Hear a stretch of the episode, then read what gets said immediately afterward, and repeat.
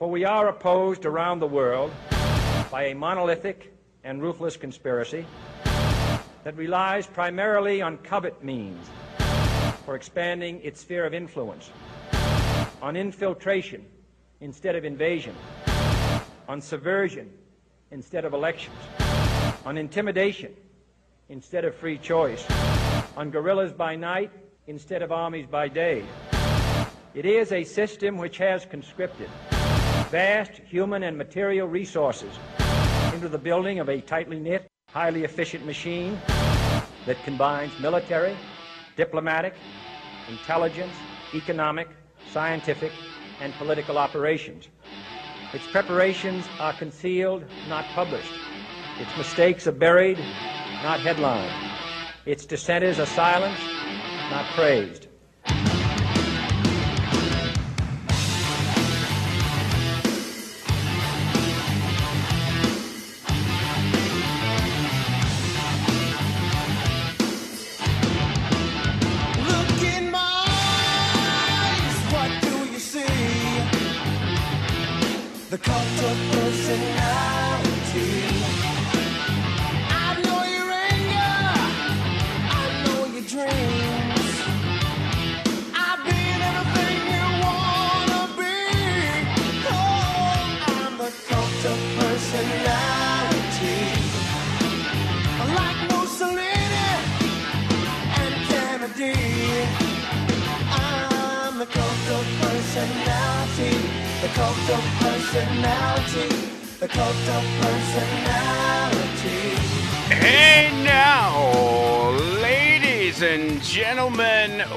Welcome to a brand new edition of The Line. Over the line, should I say? I thought I had gotten that out of my system. Over the line, Andrew McLean on this Tuesday, where we have a whole lot going on. Right now on Capitol Hill, they're doing the hearings for the brand new Attorney General, the one that will replace Jeff Sessions. I don't know how exciting that will be. We probably won't uh, bring you any of that until tomorrow, where we've got some highlights. There'll be a lot of talk. I, I'm going to go ahead and assume that all the talk will revolve around what type of leash this new attorney general will have on Robert Mueller and the Mueller investigation. Because that's all Democrats are concerned about. An investigation that was built on fake evidence and has found no collusion in a long, very long two years. So, We'll keep an eye on that, see what happens. Uh, also, have a guest coming up. We're going to have uh, some of you guys may remember this person, uh, the Hollywood conservative Amanda Head. You heard her on um on the Yellowhammer shows. On uh, man, uh, she went through a couple different shows, the Ford Faction, and uh, back when Yellowhammer Radio was. Scott Chambers and Andrea Tice, which seems like ages ago, but it really wasn't that long ago, maybe a year or so. Uh, we've been talking back and forth about her coming on just for a few minutes and visiting with us from time to time. So uh, today's going to be that day. We're going to have her stop by just for 10, 15 minutes and talk about uh, everything that's going on from the border issue uh, to the whatever, whatever we've got going on. The- thing, uh, uh, the biggest thing now, and, and this pertains to the border issue, is the fact that uh, as I'm watching uh, CNN last night, MSNBC, I'm noticing they have transitioned their wall to wall coverage from the border wall fight to back to Russian collusion. And what they do, uh, and what they have done throughout this this entire process is whenever the topic comes up of Russia or the Mueller investigation, they do these big long segments that are these conspiracy theories that tie this to that, that to the other, and then this big spider web that just proves that Trump colluded with Russia.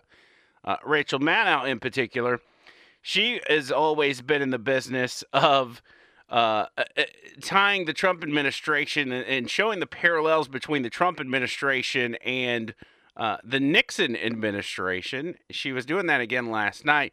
But the reason that they've transitioned from one to the other is simply because they know that the Democrats have lost this border wall fight. Even they know it, so they've completely disassociated themselves with the topic and they're on to something else. Nancy Pelosi and Chuck Schumer they themselves have been left out on an island because once they lose the media, they've pretty much lost the fight. As I mentioned, we have a very special guest on the line. It is the one and only Hollywood conservative Amanda Head. Very excited to have her. Amanda, how are you today?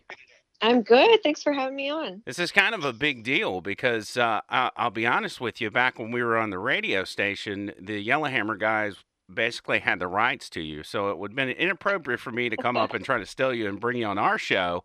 So I had to just sit on my hands and wait. But now we're in a position we can bring you on the show and talk about some of this stuff. Very excited. That's right. Yep.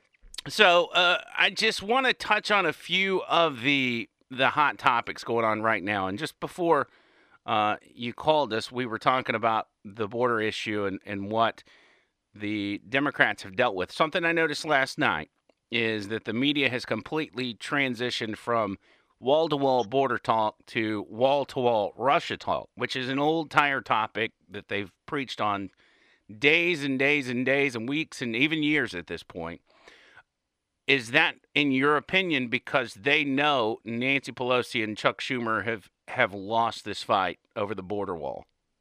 Yeah, and you know, I mean, this has kind of been the status quo since President Trump was elected. They have basically three stories that they keep in rotation, and whenever it's politically expedient, they they shift stories.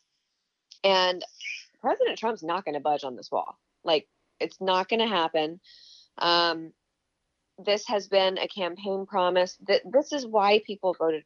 Nine, I would say, ninety percent of people who voted for him. This was why yeah, it was Obamacare. Yeah, it was a referendum on Obama, but the border wall was the main reason. And President Trump knows this. He knows that if he wavers on this, that 2020 is lost. So he's not going to waver. Chuck and Nancy are going to have to be the ones to cave, and I think that it's moving in that direction where Chuck and Nancy and and you know the the whole optics thing. I I simply I don't understand how Democrats think that it's a good idea to spend the weekend in Puerto Rico seeing Broadway musicals and laying on the beach.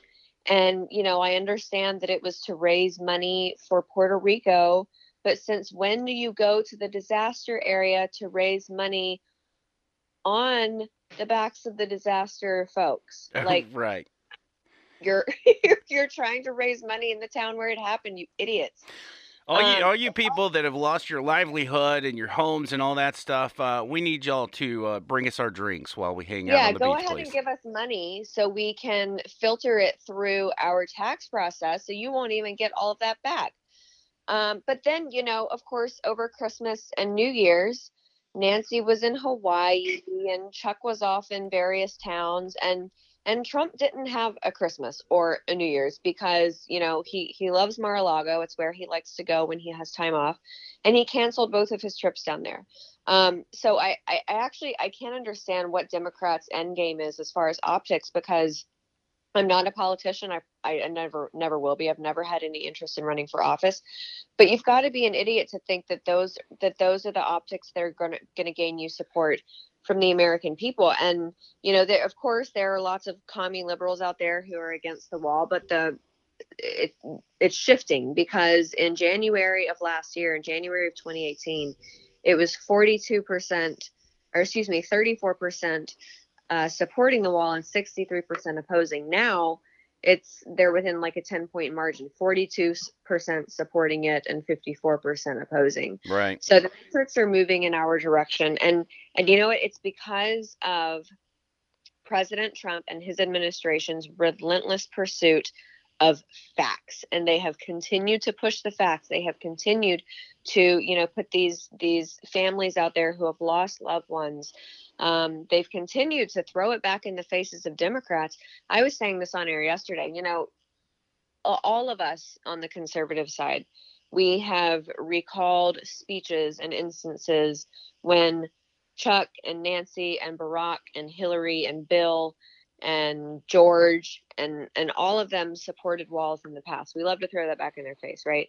I don't think it's effective enough until one of President Trump's speechwriters actually takes an entire transcript from Barack Obama's speech in the Rose Garden, takes that entire speech, and President Trump redelivers that speech word for word Yeah. because it's going to take them a minute to figure out that it's the same speech and once they do it's going to it's going to smack them in the face and yes of course they are going to accuse them of plagiarism but it it will get the point across Well, Sorry, I, mean, it, take a page out of these campus reform guys' book. You know, they do that all the time. They'll go to Liberty University or wherever and, and take comments from Obama or, or Pelosi or whoever, tell them it's Trump. They'll demonize it and say, oh, I can't believe he said that. Oh, Yeah. well, actually, that's Obama.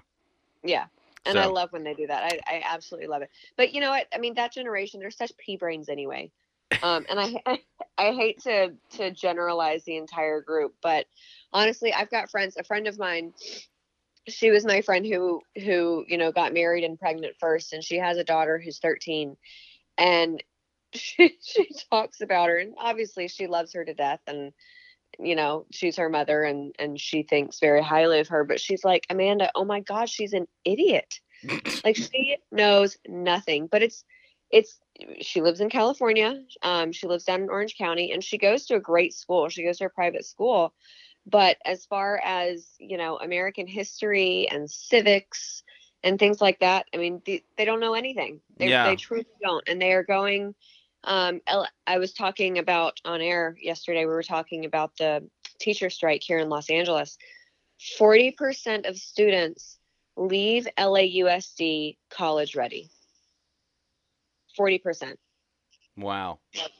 yeah how devastating is that and look I, I we I went to public school in Birmingham. I went to Hoover High School, and it was an amazing school. Like I I I feel just grammatically speaking, I feel smarter than ninety percent of my thirty six year old counterparts. Mm. Um, but it was a good public school system, and and there are good public schools out there. But I think by and large, you have an issue of the education system, the curriculum itself shifting where kids just are not and and Andrew I know I remember when I was growing up or maybe when I was in college and you probably felt the same way I remember thinking you know why in high school didn't we have any type of like and I think it was actually you no it was another friend of mine um that posted a story about how in South Carolina they're passing a law that you have to take a a personal finance course before Right. you graduate um and we didn't have that when I was in high school and that was the one complaint I had about our school system because I didn't feel I didn't feel ready financially to really be on my own and be in the real world.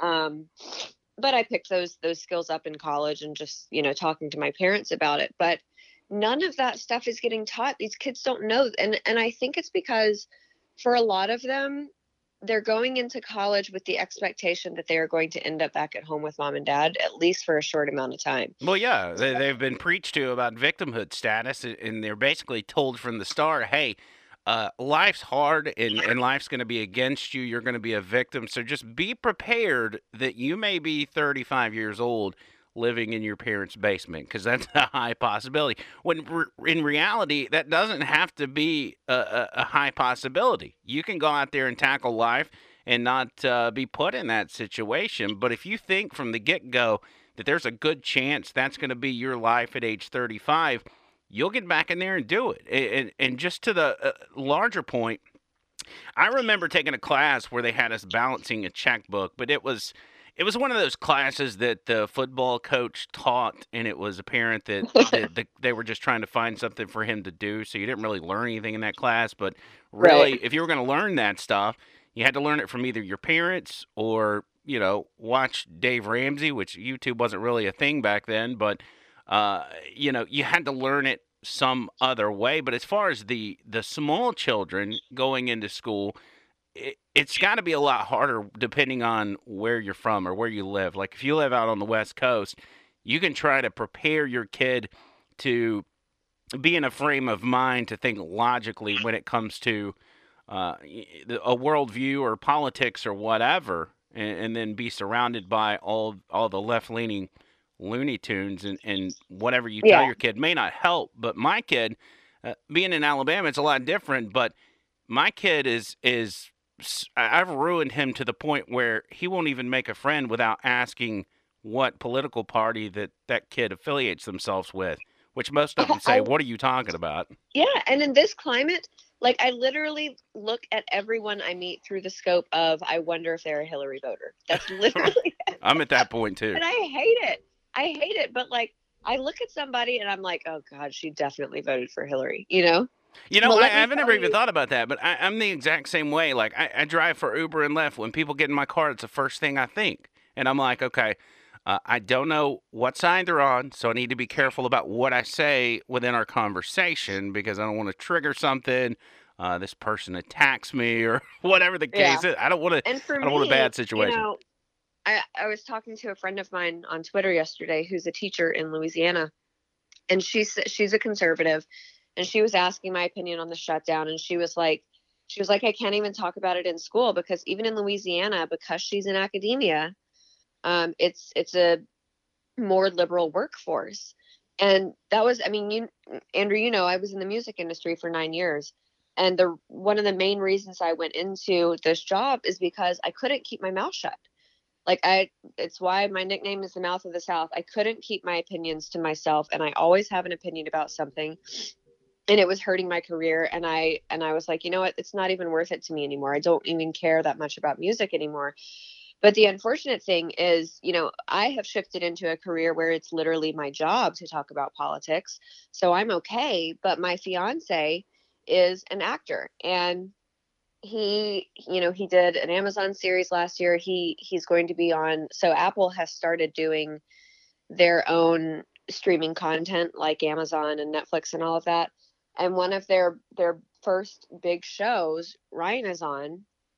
And when he and i are out at events for him eh, i'm sure all of his friends and all of the people he works with they probably think i'm a russian spy because i am so vague hmm. about what i do right because and and i usually have this line i sometimes i try to be i'm kind and i say oh you know i just you know I, I work in media and I'm and I try to just kind of you know skirt the topic, but if they have already been bashing Trump and then they say, "What do you do?" Then I I say something to the effect of, um, "I don't really talk about my job in civilian circles." And that's so what you say. You I say, knock them down a peg. I defend Trump know? against jabronis like yourself. That's what I do. yeah so I just kind of knock them down a peg. But seriously, they probably think I'm I'm an international spy or something because I'm so vague about it. But but truly, it it is literally a professional liability for Ryan to be with me. Oh, I can imagine. He will get blackballed. Um, so you know our our future family and home and livelihood depends on me being able to keep my mouth shut in certain circles. Well, uh, and, which is the hardest thing in the world. That's another thing is is congratulations on the big engagement that happened over Thank Christmas. You. Was that part of a Christmas yeah. gift? Um, uh, he proposed to me on Christmas Eve, and then I had subsequent presents on Christmas Day. But I was actually just asking him yesterday. I was like, "What did you give me for Christmas?" Because the, ring and Christmas Eve, the events of that day just kind of usurped everything, and I don't hardly remember anything else. I was gonna say, man, this guy's got to think it through. If you're gonna propose for Christmas, that's such a big deal. You may be off the hook for the rest of the gifts. I mean, you can oh, just you save totally some money. Are. Yeah, absolutely. But he, um, I am a big American history buff, and so for the last couple Christmases, he has um, had this thing of where he has given me American history memorabilia. So I got um, one of my favorite pieces of American history memorabilia um, back in the first couple centuries of, or maybe the first century and a half of our country's birth. Um, instead of buttons or or anything like that. Obviously, not T-shirts. Political candidates would hand out tokens, and so I have a token uh, from Abraham Lincoln's candidacy, and it actually is worth even more because uh, the first batch of coins that they minted they misspelled Abraham and it just says Abram Lincoln. That's so I have one of that's probably one of my favorite pieces. And then I have a little lapel pin that's a Kennedy destroyer because my my fiance's last name is Kennedy. Um, But he he gave me you know some other things like that because I'm I'm just a nerd when it comes to that stuff. So. you know? What's funny is is our other halves are dealing. They're they're having to live the same life because my girlfriend has now been put in the position where she has to do the exact same thing, and she's constantly getting me political pins, Theodore Roosevelt or you know Kennedy or whatever the case is. So and she's she's over there making shadow boxes, all kinds of stuff just to make sure I've got this stuff hooked up. It's so funny to hear somebody else is dealing with the same thing because I, I I love Oh, yeah. that stuff. I'm a nerd about it. yeah i've got i've got mine in a shadow box too and then he also gave me um an inauguration invitation an original one from reagan's inauguration That's so awesome. All right, So- I know you got to go do some stuff, so let me do this. Let me let me just move back to the border issue real quick and just get some final thoughts from you. Uh, Donald Trump has gone out of his way to make sure the Democrats are getting what they're asking for, whether that's DACA, whether that's uh, more technology on the border.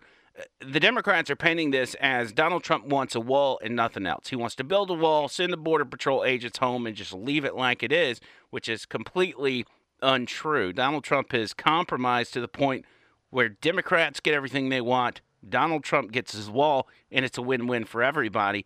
But the Democrats shut it down. They they shut down the, the, the negotiations, even though they're getting what they want, because they know that uh, if a wall is built, it will forever be a reminder to them that at one time Donald Trump was their president, and they cannot stand for that. What's your thoughts on that? Yeah, and and also, you know what I was saying earlier about, you know, the wall uh, 2020 hinges on this wall. And if Donald Trump gets this wall, regardless of what Democrats get for their part, um, that will basically seal his victory for 2020.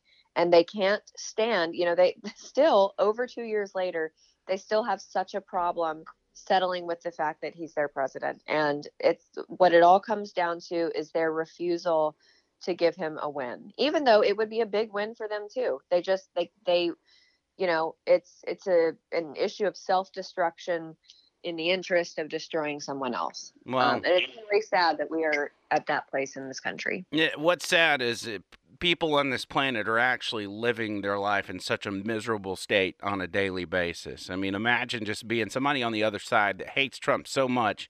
You wake up every day thinking about him. You go to bed thinking about him. You hate him, and and and you're just miserable. You're all around Yeah, miserable because of Donald Trump. They're consumed with it and it's it's sad and you know they go to bed angry every night i go to bed in a donald trump sweatshirt so i'm good That's hilarious. All right, uh, real quick before you get out of here, tell everybody uh, how they can find you. You got any appearances coming up? Radio show? Where can uh, everybody find Amanda Head, Hollywood Conservative? Sure. So I'm on Twitter at the HWCon, T H E H W C O N. Um, I have my own website, thehollywoodconservative.us. It's an aggregate news website. I curate all of the news that goes on there. So if it's an article on my website, that's because I think it's important.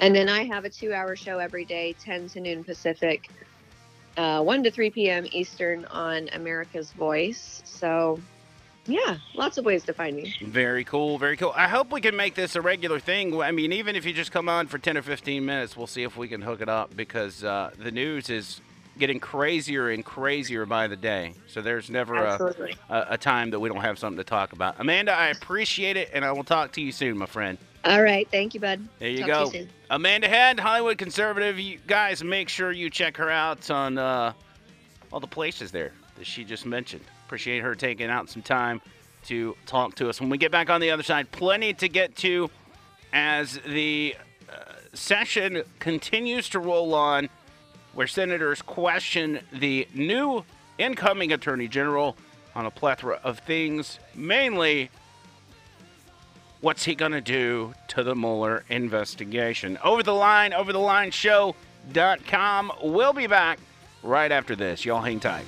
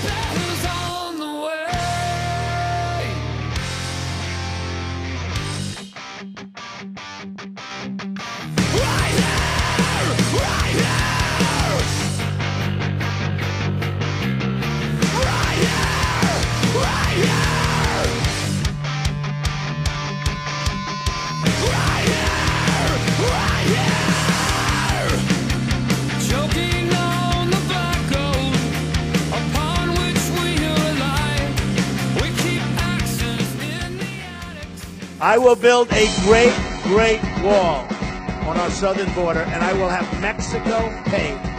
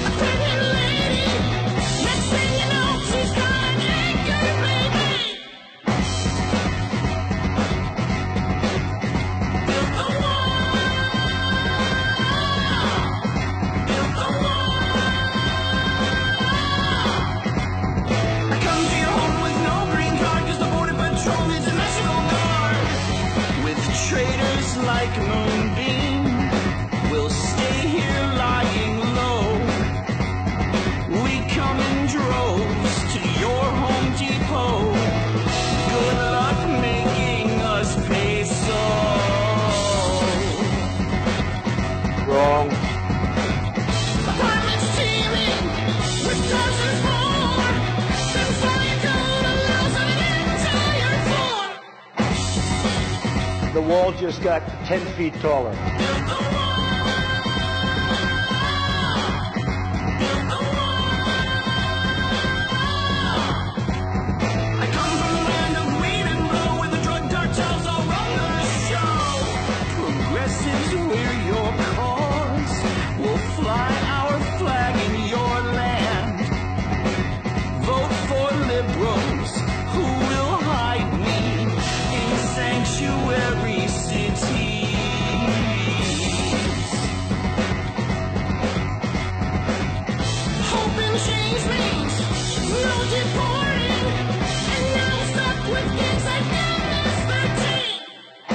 Some bad hombres here, and we're going to get them out. No taxes from our jobs. The money we're accruing. Instead of ATMs, we send it home with Western Union.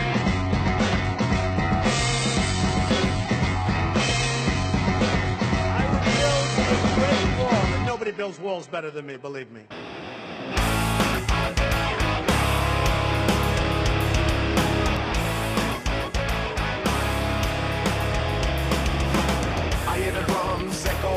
Tonight, but she hears only whispers of some quiet conversation.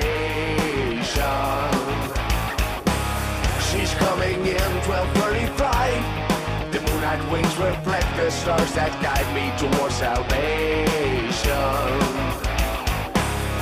I stopped an old man along the way, hoping to find some old forgotten words or ancient melody. Turned to me as if to say, Hurry, boy, it's waiting there for you.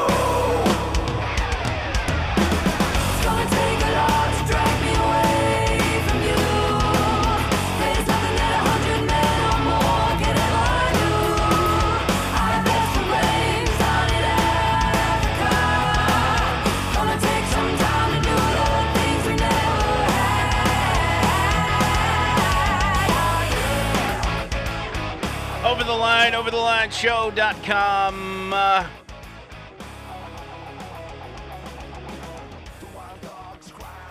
hanging out with ya on this cold, cold, cold day. Actually, when I went outside this morning, I didn't think it was that cold. And I got here out here to the studio, and it's uh, a lot colder than I anticipated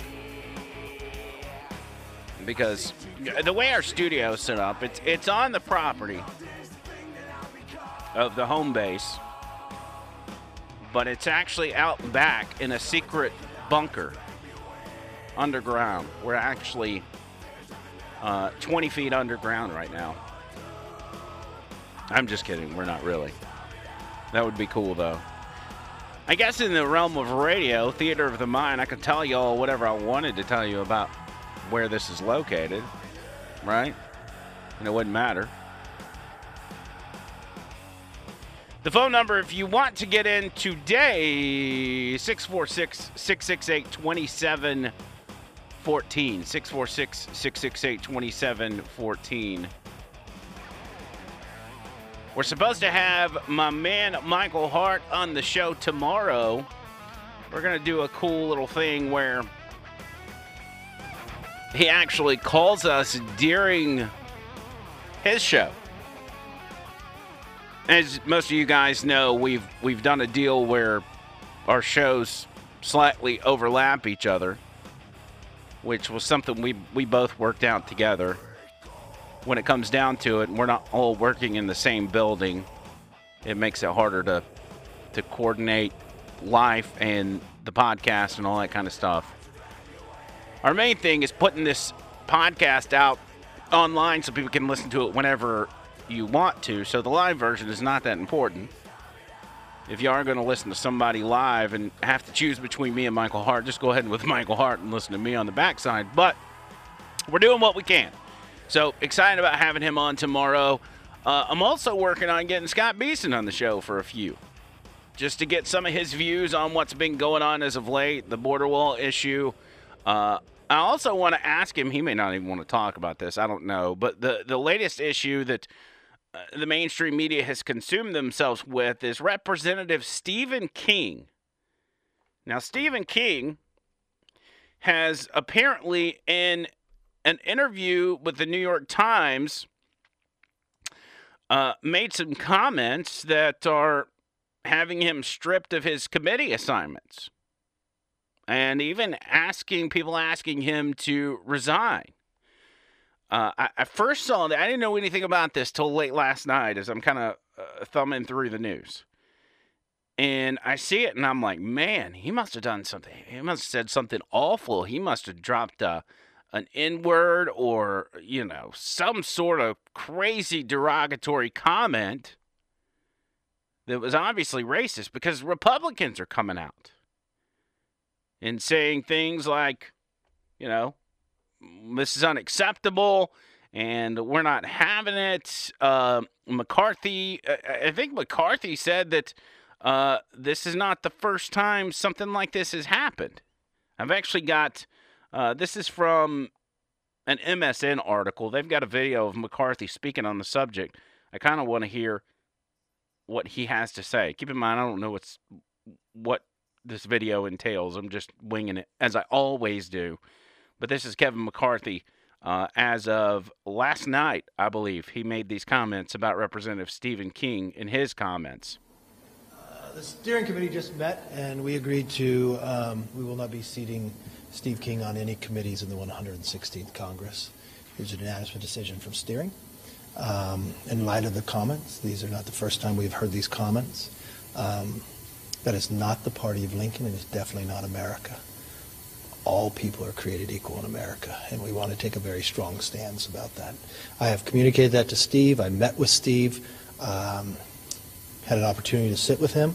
I told him what my recommendation would be. I just got off the phone with him and told him he will not be sitting on committees in the 116th Congress. Mr. Romney said that he should resign from Congress. Do you agree with Mitt Romney on that? Uh, the voters of his district make those decisions. I think um, from the action of this conference, we believe uh, in the swift action because we do not believe in his words. I'll let you hear from his answer. I don't think he agreed with me.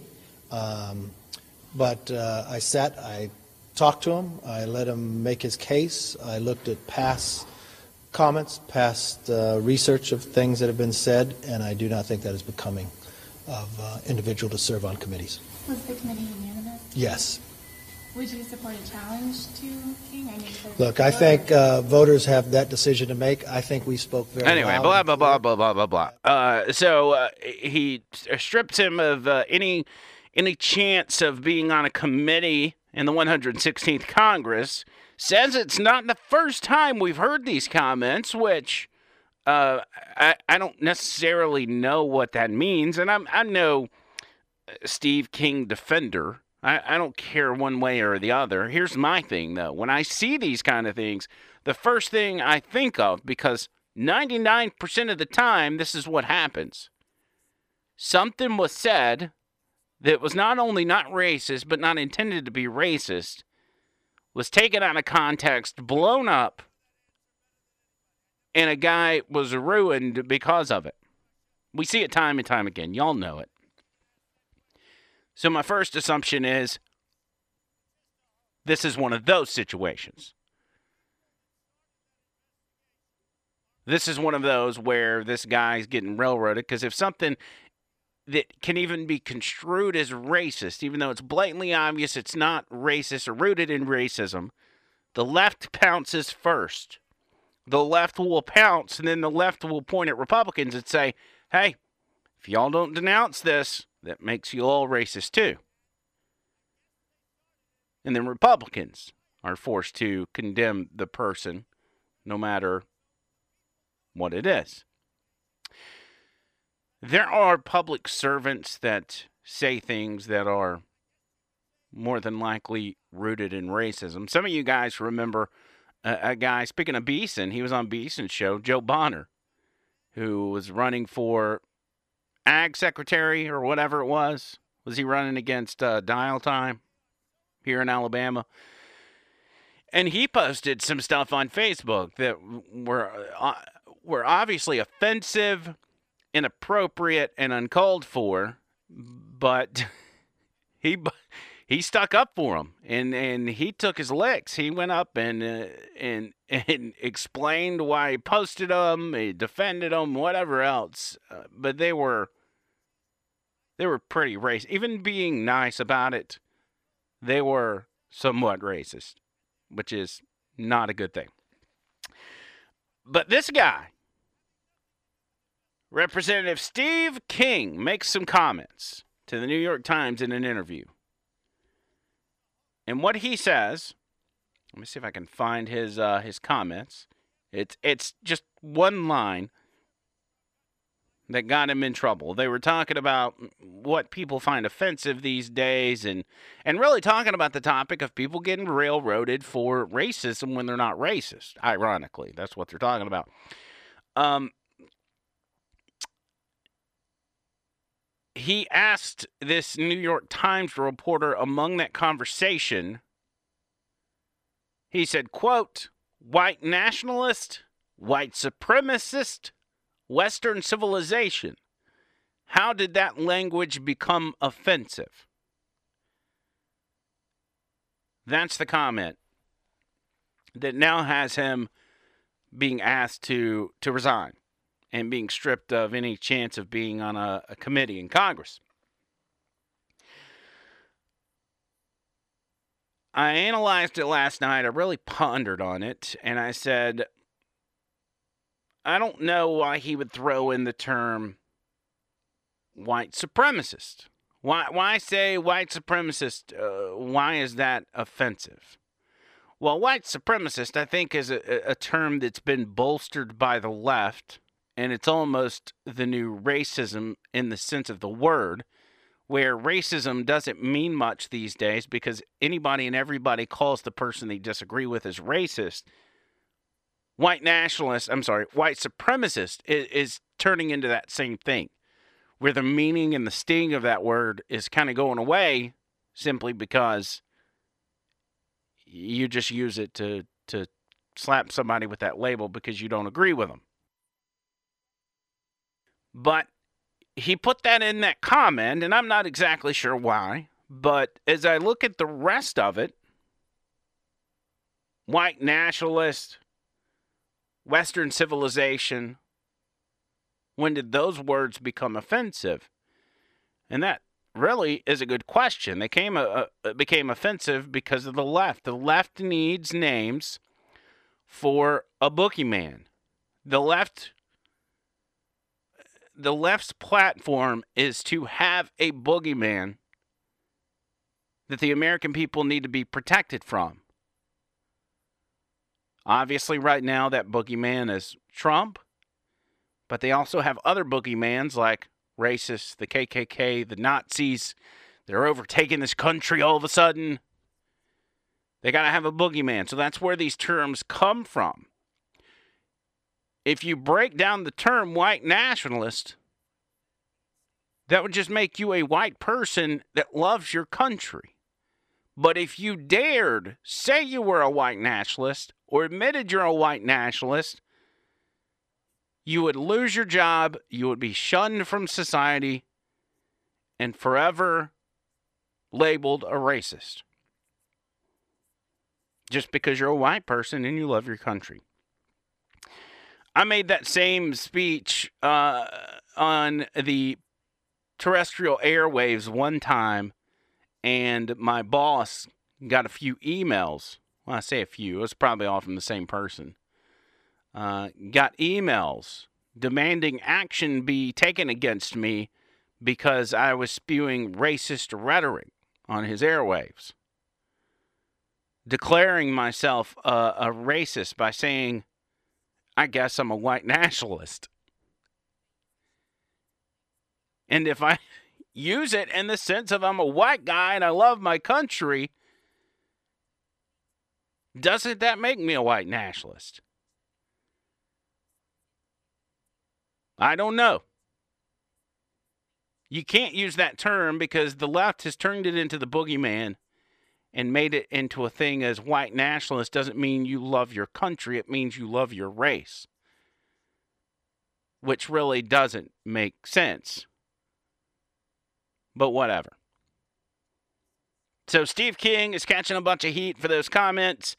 Uh, I'm not going to say that they're not deserved. There's no reason to say why is a white supremacist, why, why is white supremacist offensive? Uh, I think that's pretty evident if he would have left that part out, I'd probably defend the guy. But more than anything, it just seems like a boneheaded move. So take it for what it's worth. We'll see what happens to him. He's defending himself and says he will continue to defend himself uh, against the attacks because the New York Times completely took his comments out of uh, out of context, and he's being railroaded for not a good reason. And and that's another thing. The New York Times. I mean, if we're going to look at their reputation of taking things out of context, nobody does it more than the failing New York Times. So really, if we're looking at the stats and we're looking at the record, Representative Steve, King, he's actually got a case. But it's almost too late because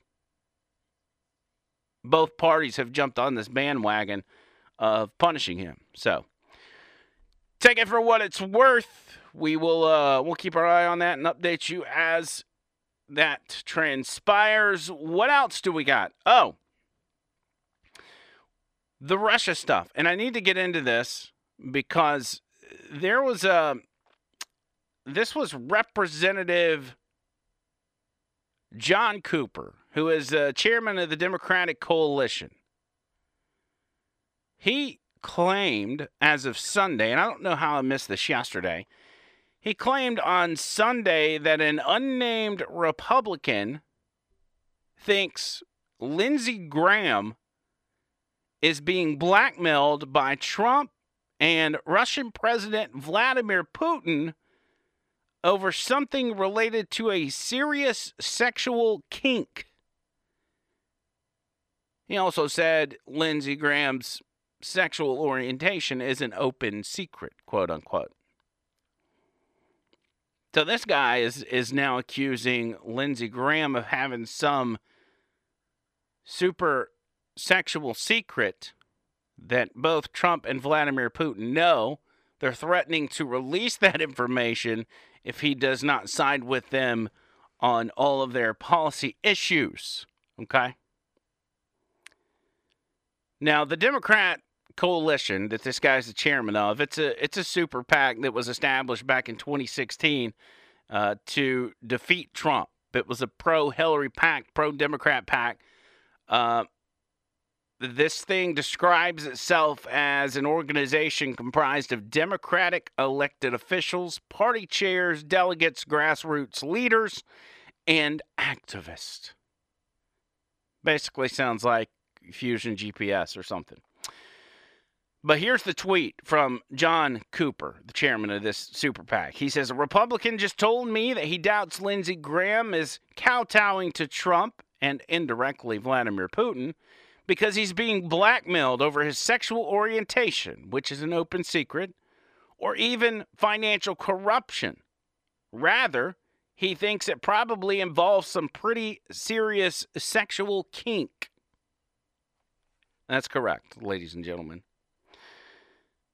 Lindsey Graham is now being attacked for supporting Donald Trump, saying that he's being blackmailed over some sort of sexcapade that he's trying to keep secret that not only Donald Trump knows about, but Vladimir Putin knows about as well. That's the state of the Democrat Party. That's the arguments that they're putting up. When we get back on the other side, I'll talk some more Russia stuff. Also, update you on what's going on in the committee, the Judiciary Committee, right now, as we sit and we interview our brand new Attorney General, soon to be Attorney General, and uh, let you know what's going on on that front. We'll probably give you highlights on that tomorrow but we will see as we go along. Over the Line Show, overthelineshow.com. Make sure you check that out. Also, number here 646 668 2714. We will be back right after this.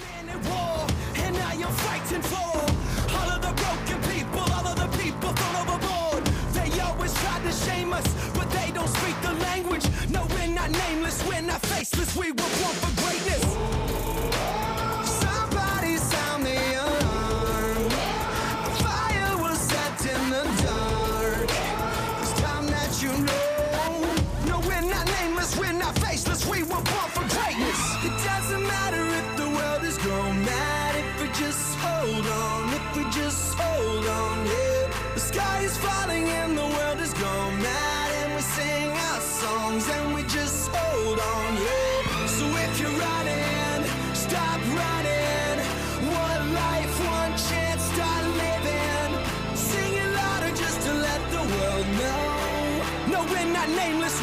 Faceless. We were born for greatness.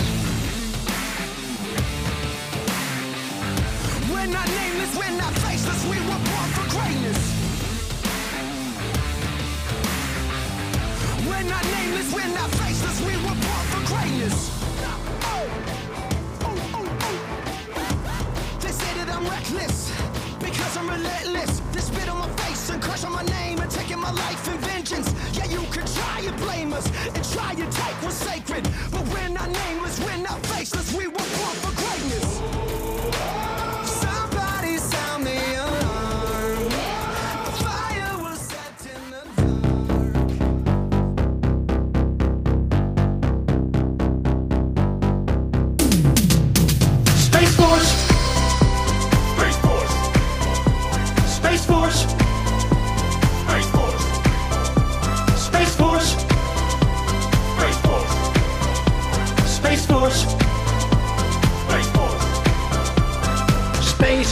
Space is a war fighting domain, just like the land, the air, and sea.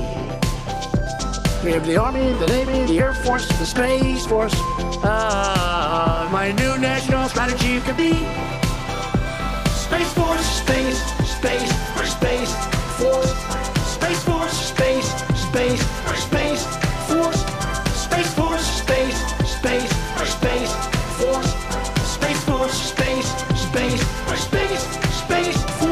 We're doing a tremendous amount of work in space. I said maybe we need a new force. We'll call it the Space Force. And I was not really serious. And then I said, what a great idea. Tremendous. Tremendous. Space Force, space, space, space, force. Space Force, space, space, space, force. Space Force, space, space, space,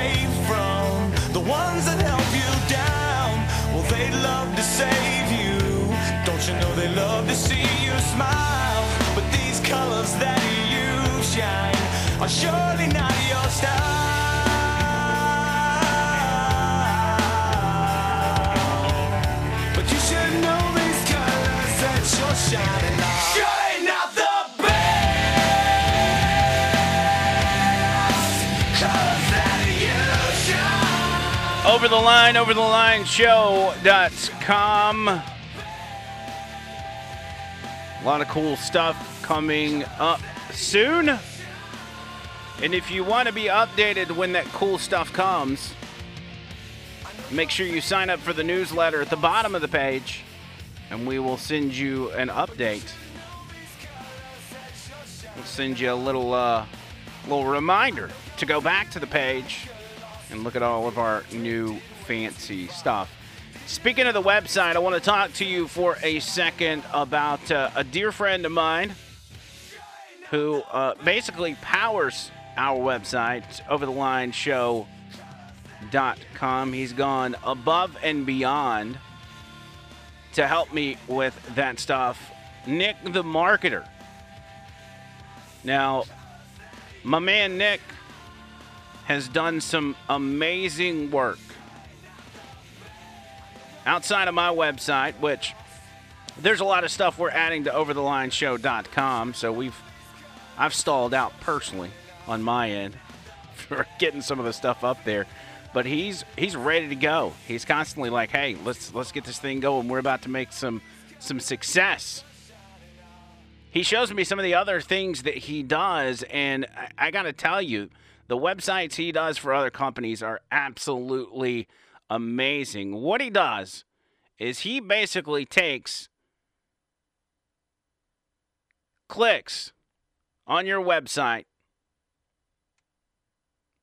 and converts them into customers. He takes clicks on your website, gets people to your website, has them get in contact with you, and then turns them into customers. It's that that's exactly what they do. They work with search engine optimization, they work with pay per click, they manage social media, all these things that he and his team does.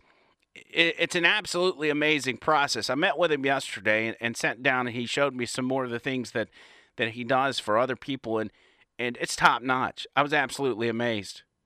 I was like, how how do you pull all this off? This is amazing. So what I want you guys to do, if you're interested in getting yourself a website set up, whether you've got a small business, medium sized business, whatever the case is, if you've got a need for a website where you want to take that website, make sure people know about your business, make sure they see your business or your website when they go to Google or whatever search engine that they have to trip across your page to get to anything else. Nick's the man that's going to hook you up. NickTheMarketer.com. You can call him 205 610 9550. 205 610 9550. And again, that's NickTheMarketer.com. When you contact him, make sure you say, hey, heard you on the Over the Line Show podcast. Wanted to uh, check you guys out, see what you got going on, see if you can help me solid dude. He's going to definitely help you out. Uh, my man Nick, I appreciate everything he's done for me and the support he has uh, done for the show. He's been around for a long time too, as far as the show goes. He's actually the, one of the first guys when we started the line on terrestrial radio. He was uh he was the first guy I met. He's the one that uh, met me at the door on my first day and walked me around the building and showed me the ropes. So he's been there through the whole thing. And that's why he supports he supported that show and he supports this show and whatever we got going forward. He's behind us 100% and we appreciate him. NickTheMarketer.com. All right, back at it.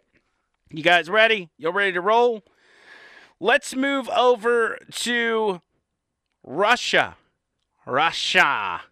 And by the way, the, the committee hearing's still going on. I checked on it during the commercial break, and uh, this is there's not really much going on. But in case you want to know what it sounds like, this is currently what's going on there.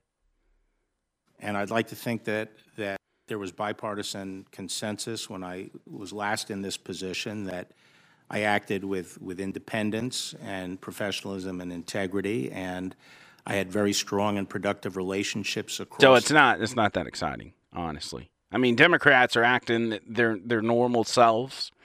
Uh, everything revolves around the Mueller investigation. They're really they're nervous that this guy is taking the position because he's not going to be a pushover like Jeff Sessions was. They know that this guy has is coming in with the mindset of not making the same mistakes the last attorney general did. He's not going to do those same things again, which is what got Democrats in a good position to stretch out a fake hoax witch hunt for 2 years. They got a guy that's that's made comments that this thing is stretching too far and wide and he is going to stand his ground as an attorney general and act appropriately in the sense of keeping this thing wrangled in. Because if we go back to the beginning, this thing is a fake investigation built on fake evidence. Okay? Fake evidence started this investigation into a crime that doesn't exist, only to find other crimes that are not associated with it whatsoever. That's what this has been. But the mainstream media continues to push it. I actually saw a USA Today article yesterday that talks about a report saying that the Trump campaign had over 100 contacts with Russian linked officials. over hundred plus contacts with Russian linked officials, reads this USA Today article. Trying to find the headline of it. I had it in front of me. Um, but here's the USA Today article summarized. Uh, it says those within Trump's team who had contacts with Russian linked officials include Trump's former attorney, Michael Cohen, former Trump advisor, Roger Stone, the president's son, Donald Trump Jr., former Attorney General Jeff Sessions, former Trump campaign advisor Carter Page, Trump's former national security advisor Michael Flynn, former White House communications director Anthony Scaramucci, and Trump's daughter, Ivanka Trump. This wasn't just one email or call or one this or that, they say. So that sounds pretty bad. There's a report out there saying that uh, what sounds like Trump's entire cabinet was talking to Russians during the 2016 election cycle. What could possibly explain that? Well, as you do some research into where this report came from, because most of us won't take a report from any outlet at face value. I mean, at least we shouldn't. We look into it and we see exactly where it came from. Who put out this report? Who found the evidence that there had been a hundred plus contacts with Russian officials by the Trump campaign? Apparently, this report has come from a think tank named Center for American Progress. Most of you know that organization. It is funded by George Soros. The George Soros funded Center for American Progress is claiming that Trump cabinet officials had over 100 contacts with Russian linked officials. So take that for what it's worth. This is the same George Soros whose fingerprints are all over the Fusion GPS stuff. All over the Fusion GPS stuff, all over the Christopher Steele stuff. He's got just as much to do with it as Hillary Clinton does. And Hillary Clinton paid for the documents. She paid for Christopher Steele to compile a bunch of fake evidence about Russian hookers peeing on Donald Trump in a hotel. She gives money to her law firms, Perkins Coie. Perkins Coie pays Fusion GPS. Fusion GPS pays Christopher Steele. Christopher Steele makes up a fantasy novel, sends it back, sends it over to the States, gives it to some people to leak out, give to the FBI, give it to, to, to John McCain. Off to the races they go. All with the intentions of starting this investigation. I think what happened with the Fusion GPS stuff, I, I think it was supposed to hit the fan before the election. And it didn't. It took some time to evolve. So once they got past the election, Hillary Clinton had lost. They had to take advantage of all the work they put in on that report. So they then went about starting an entire investigation to one, either get Trump ousted from office or prevent him from being reelected in 2020. That is the basis of the Russia investigation. Which I don't have to tell you guys that. You guys know. I'm not telling you anything you don't know. But the Center for American Progress putting that report out there in USA Today with blatant bias, soaking up that report and publishing it as if it is fact.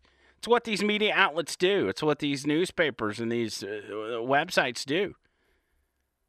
They take something that's detrimental to Donald Trump, even though it has no basis, they can't corroborate it, they have no uh, nothing. They just put in front of the headline report so they can put the blame off on whoever wrote the report. They don't have to take any responsibility for it if it's complete lies. They can just say, We're just reporting a report. If it's not true, we're, uh, uh, what we said's true because the report is a real thing. But people perceive it differently.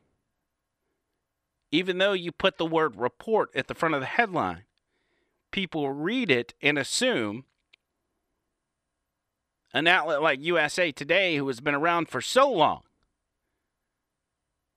would have integrity and be honest and not post something that has no basis in fact. USA Today knows that.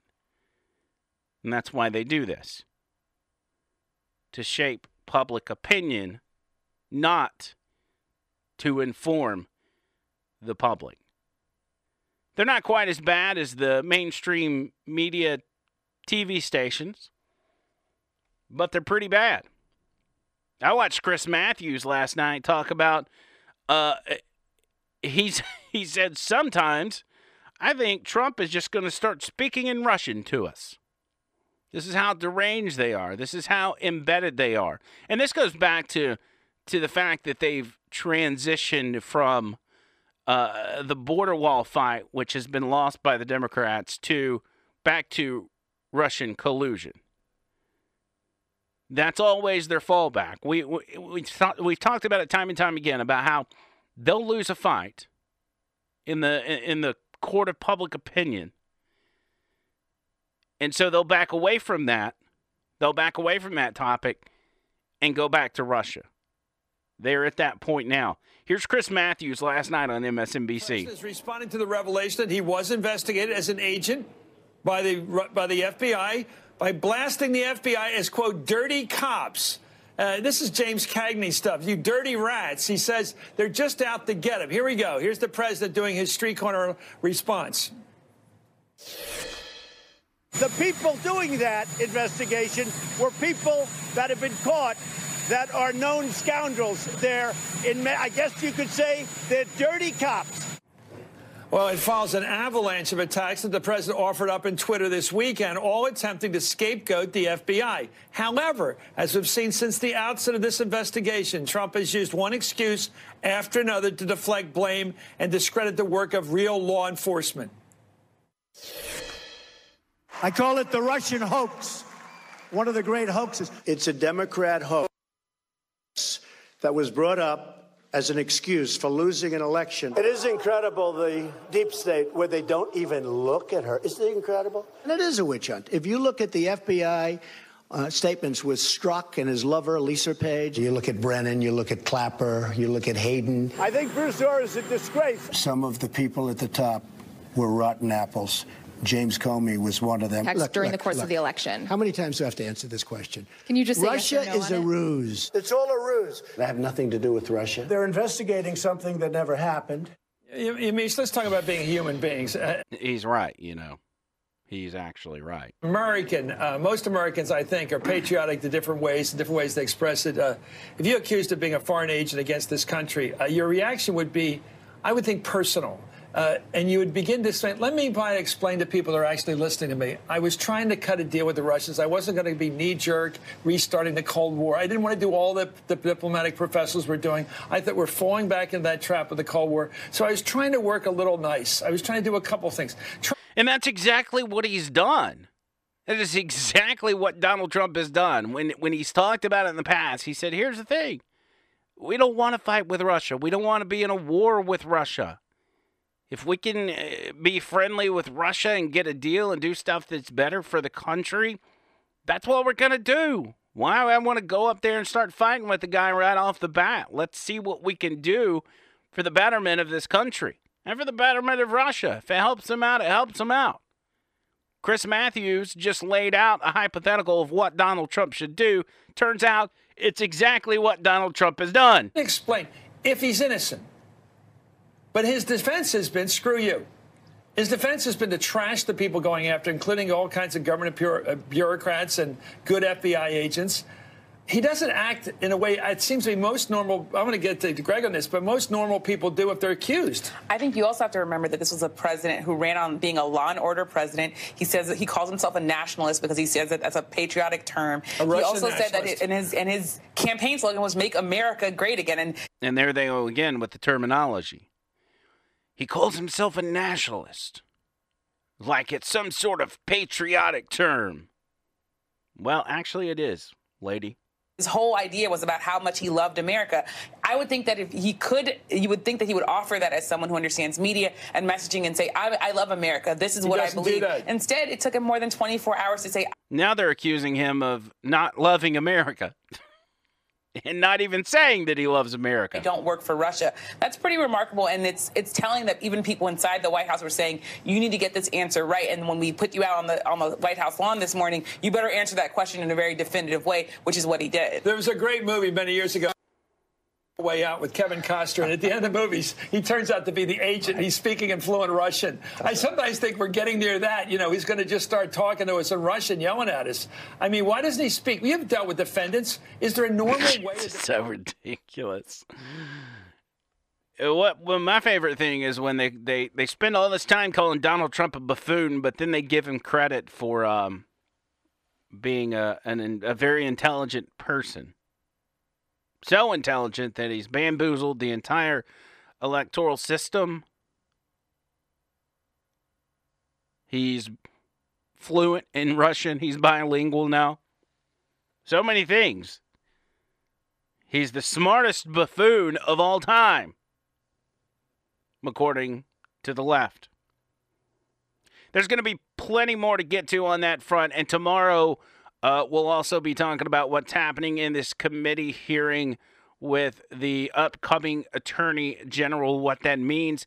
Uh, Barr is is he's like I'm trying to think of a way to describe him. As most of you guys know, he he worked as uh, an attorney general. He's already had that position. It was under the George W. Bush administration. He is a Republican, obviously, which party shouldn't matter when it comes to the Department of Justice. But uh, as we've seen over the last 10 years, party does matter, and party will sway the way you oversee law and order in this country. He is somewhat of what I've heard described as an establishment Republican, but I don't think that that's said in a negative context. For, for so many so many weeks and months, especially after Donald Trump was elected, we we've taken the term establishment, establishment Democrat, establishment Republican, and it's turned into a bad thing. And I still think it's it's a bad thing. I think it's a bad term. None of us like the establishment. The establishment, our hatred for the establishment is what got Donald Trump elected because the establishment they didn't work for the American people. They lied to the American people. They they promise all these things and never never go through with them. So the establishment is bad. But when he's described as the establishment, I think that just means his commitment to the Republican Party. Take that for what it's worth. I don't know that that really means anything. Uh, all we need to know is that this guy is going to get in. He's going to do his job. He's not going to be pushed around by the Democrats. He's not going to be kowtowing to uh, politicians that ask him to recuse himself just because they say so when he knows it's not right to recuse himself. And he's going to stand up against Robert Mueller, this Russian witch hunt, and he's going to say enough is enough. He doesn't have to go in there and say we're shutting it down. It's it's gone way too far, stretched way too wide, and it has nothing to do with with what you claim it's got to do with. But show some oversight. Chastise these people. Don't be scared to go in there and say, "Listen, this is not what this investigation is supposed to be about." Wrangle it in and put a time limit that there's got to be a report coming out by such and such date. There are people already out there. They're saying this thing's close to being wrapped up. And that's something we've heard for months now. The media reports it's coming, it's coming, it's going to be bad for Donald Trump. Now they're saying it's coming, but it's going to be very anticlimactic. We'll see what happens. But this attorney general needs to stand his ground and make sure this thing does not continue to spiral as it has been for the entirety of Trump's presidency. Uh, I had some of you guys asking me if I was going to talk about the new Gillette commercial. I don't know if y'all have seen it. I thought about playing the audio of it here, but it's uh, I, I don't think it portrays what's actually in there. So let me just give you a quick synopsis. In this new Gillette commercial, it's a it's a Me Too hashtag Me Too commercial, and it's basically condemning toxic masculinity, if you will, if that's the term we need to use. It shows a couple of uh, uh, kids, probably eight-year-old boys, wrestling in, in the uh, in the yard while the dads are out there barbecuing, and they're like wrestling around, fighting, whatever, doing doing what boys do. And it does this whole thing about how horrible it is that that the dads are just allowing that to go on and they should be stopping it. It also talks about all this other uh, stuff, uh, sexual harassment, and how men need to stand up against other men, so on and so forth. You can go online and watch it yourself, but this is not going to be a good thing for Gillette. It's not going to go over well because there's no reason Gillette needs to insert themselves. And I, I'm sure they had some latte sipping skinny jeans marketing guru in their marketing department that said, This is what we need to do. This is the way to go. We need to send a message. Yeah, we want to sell products, but we've got a larger calling. That's what that's what Democrats do. They don't care about anything. They they get on their soapbox about these social issues and they feel like that they've got this moral high ground where it's their responsibility to go out there and and stop certain things from happening or to preach to the rest of us about this is wrong or that's wrong or you need to stop doing this. Being white's a bad thing. Toxic masculinity is a is an actual thing. They feel like they've got this this responsibility and this duty to save the world from things like being a manly man or the roles of men and women in society. And when corporations, when NFL teams, whatever, get out there and start preaching to the American public about how society should work or how people should live their lives, it never works out. It never works out. It's because America doesn't want to be preached to by a company that produces razors.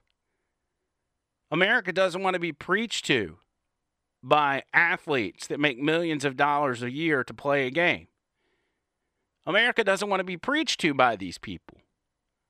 They want you to do what you're supposed to do, and that's make good razors.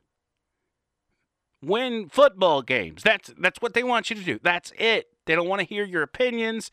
They don't want to hear your stance on on uh, on men and women and, and the wage gap and the masculinity and testosterone and all this stuff. They don't want to know. They don't care.